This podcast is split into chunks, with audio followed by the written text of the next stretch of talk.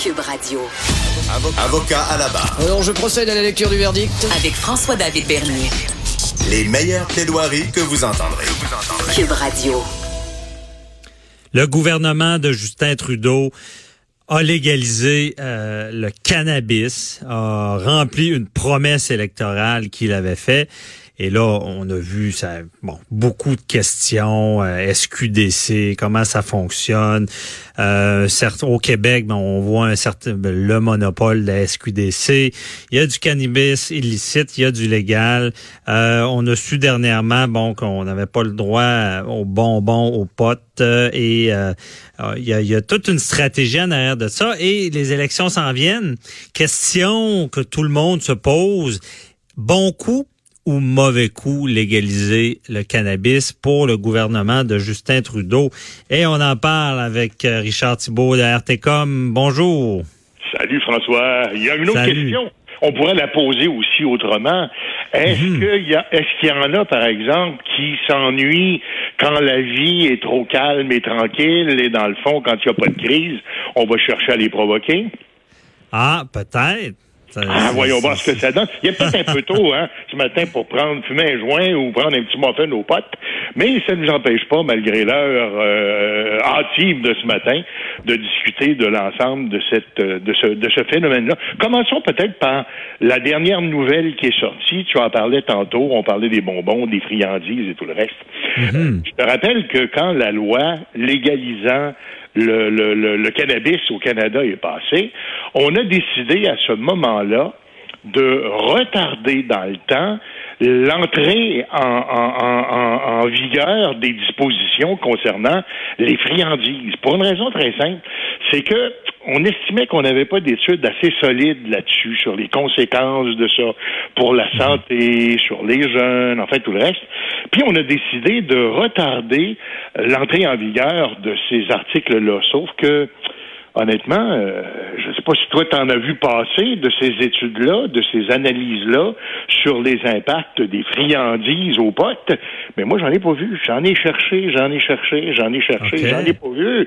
Et puis pourtant, on apprend que le gouvernement fédéral vient de décider qu'à partir de décembre, on va pouvoir, enfin le code criminel, donc, va être ou bien aménagé, ou je ne sais pas si ce sera un règlement, mais en tout cas, où il y a déjà, déjà des articles de prévus dans la loi qui vont entrer en vigueur.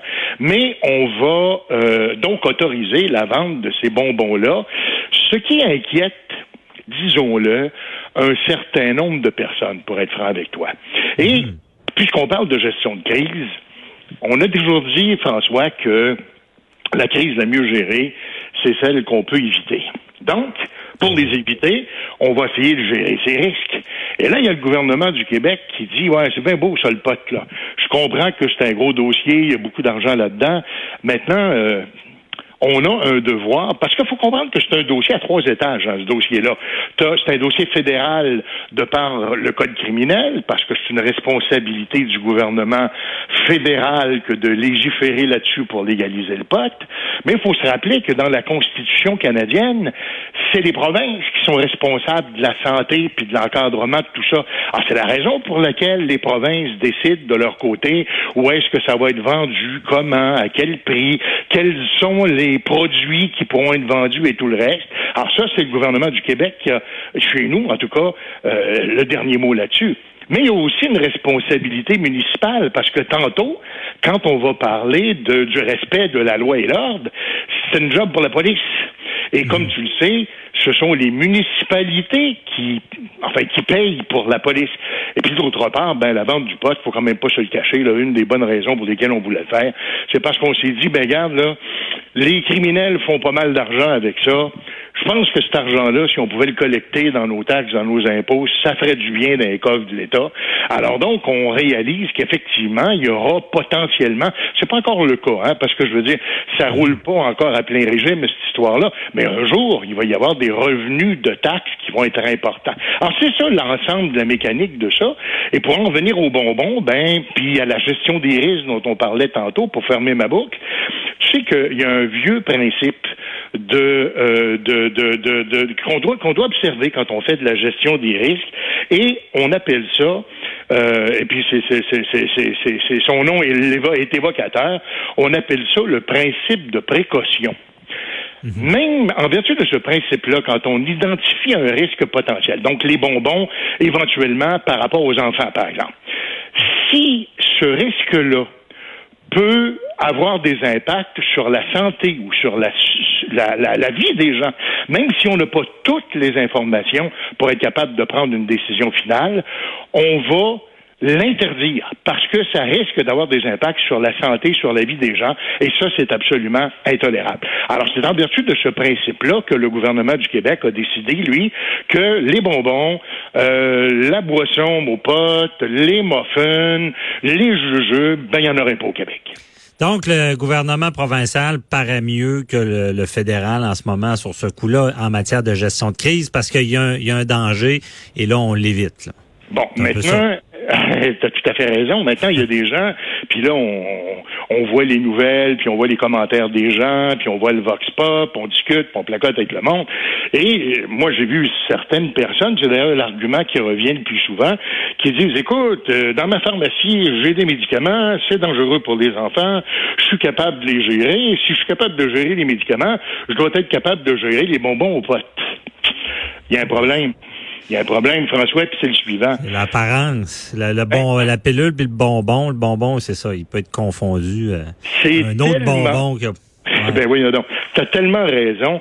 Euh, écoute, je te disais qu'il n'y a pas de statistiques du gouvernement canadien sur le pot, sur les bonbons, sur tout ça, même si on nous avait dit qu'on aurait des études et qu'on saurait davantage où on s'en va avec les friandises avant de les autoriser. Moi, j'ai pas vu de ces rapports-là, mais tu sais comme moi qu'il y a eu un modèle que le Québec, que le Canada d'abord a suivi pour légaliser la marijuana, c'est le Colorado. Oui. Le, le Colorado, en 2014, a décidé de légaliser le pot, un peu comme on le fait, avec des magasins de l'État où ça se vendrait, puis bon, un certain nombre de produits normés, et etc., etc. Puis là, il, s'en est vendu, enfin, il s'en vend encore, mais tu vas voir que ça a beaucoup changé, euh, des bonbons. Euh, l'impact sur les enfants, on n'a pas d'études au Canada. Mais imagine-toi donc qu'on apprend qu'au Colorado, en 2014, donc l'année de l'entrée en vigueur de cette loi-là, les cas d'ingestion involontaire de cannabis ou de bonbons au cannabis par des enfants de moins de 9 ans ont augmenté de 34% dans l'État du Colorado. OK. Ah, c'est quand même pas c'est quand même pas rien ça. Alors tu te dis écoute, j'ai pas d'études canadiennes, mais au Colorado, chez nous, euh, bon, euh, mhm. on, hein, on, connaît Denver pour euh, pour ses avalanches et tout le reste. On voit très bien que ces gens-là, euh, c'est pas des habitants qui vivent dans le fond du bois. Là, ils ont ben des villes, ils ont un rythme de vie qui ressemble un, bon comparable. C'est un excellent comparable. Puis tu vois. Le Québec gère bien ça, mais Charles, je veux t'entendre aussi sur le, en général là, tout, ce qui est du cannabis légalisé. Ça là, il y a des il y a des élections qui s'en viennent. Là. Ça va-tu jouer en faveur de Trudeau? Comment il a géré cette légalisation-là ou en sa défaveur? Écoute, j'écoutais euh, la conversation que tu viens d'avoir avec Maître Boily, où on parlait du gouvernement canadien qui n'a pas été très heureux dans ses relations internationales. C'est vrai pour la Chine, c'est vrai pour l'Inde, c'est vrai pour un paquet d'autres pays, qui n'a pas été tellement, tellement, tellement heureux dans sa gestion des crises, hein, je veux dire, parce que ça fait, ça l'a fait beaucoup perdre de points dans les sondages. Il est en train de, de le rattraper, mais quand même, je veux dire. L'ensemble de la gestion libérale depuis sa dernière élection, euh, on parle des déficits qui finissent pas et tout le reste, serait quand même un peu ironique que ce qu'on se souvienne de ce gouvernement-là comme étant sa plus grande réalisation ait été la légalisation du cannabis. Ah ouais, ok, c'est ironique. Ben, c'est une drôle de considération qu'on ne peut pas perdre de vue parce que c'est un petit peu là où on s'en va. Rappelons-nous qu'à l'origine, l'objectif avoué du gouvernement canadien pour légaliser euh, le cannabis, il y en avait deux principaux. Hein? Un, c'était de faire la lutte au crime organisé. Ouais. C'était d'être capable de euh, comment dire, s'installer dans le, le champ de vente des euh, entreprises criminelles pour leur enlever la possibilité de faire de l'argent avec ça. Euh, c'est dommage. Ben, là encore, on n'a pas d'études, mais je me regarde, je regarde du côté du Colorado, et finalement, on réalise qu'encore là, au Colorado, qui a servi de modèle au gouvernement canadien, eh ben, euh, le marché illégal, non seulement on n'a pas été capable de le contenir, mais le, le, le, le crime organisé s'est même servi du fait que de faire pousser, par exemple, du cannabis, c'était légal dans le Colorado, s'est servi de cette disposition-là pour faire pousser son cannabis en toute impunité au, Colorado et le vendre n'importe où ailleurs aux États-Unis. Alors non seulement ça ne l'a pas empêché de faire d'argent, mais il en a même fait plus compte tenu de ces dispositions-là. On n'a pas encore de chiffres pour le gouvernement canadien et euh, c'est un peu plate, mais il en demeure pas moins que même du côté canadien, il y a eu un rapport qui a été euh, déposé il n'y a pas si longtemps par la GRC, en fait par, euh, par le service canadien de renseignement criminel dans un rapport, dans un rapport qui a été déposé au début de l'année et qui disait que euh, le crime organisé s'est pas étouffé euh, avec la légalisation du cannabis au pays comme on voulait le faire. Au contraire, euh, puis surtout en raison de la pénurie qu'on remarque un peu partout, pas juste au Québec, au Canada, eh ben ça donne aux groupes organisés un avantage concurrentiel parce que semble-t-il, toujours d'après la GRC puis le SCRS, que leurs études démontrent que les gens préfèrent s'alimenter avec le pousseur du coin plutôt que d'aller dans un magasin légalement constitué puis reconnu mhm. par le gouvernement. Alors donc, ça coûte moins cher. Ça coûte les habitudes.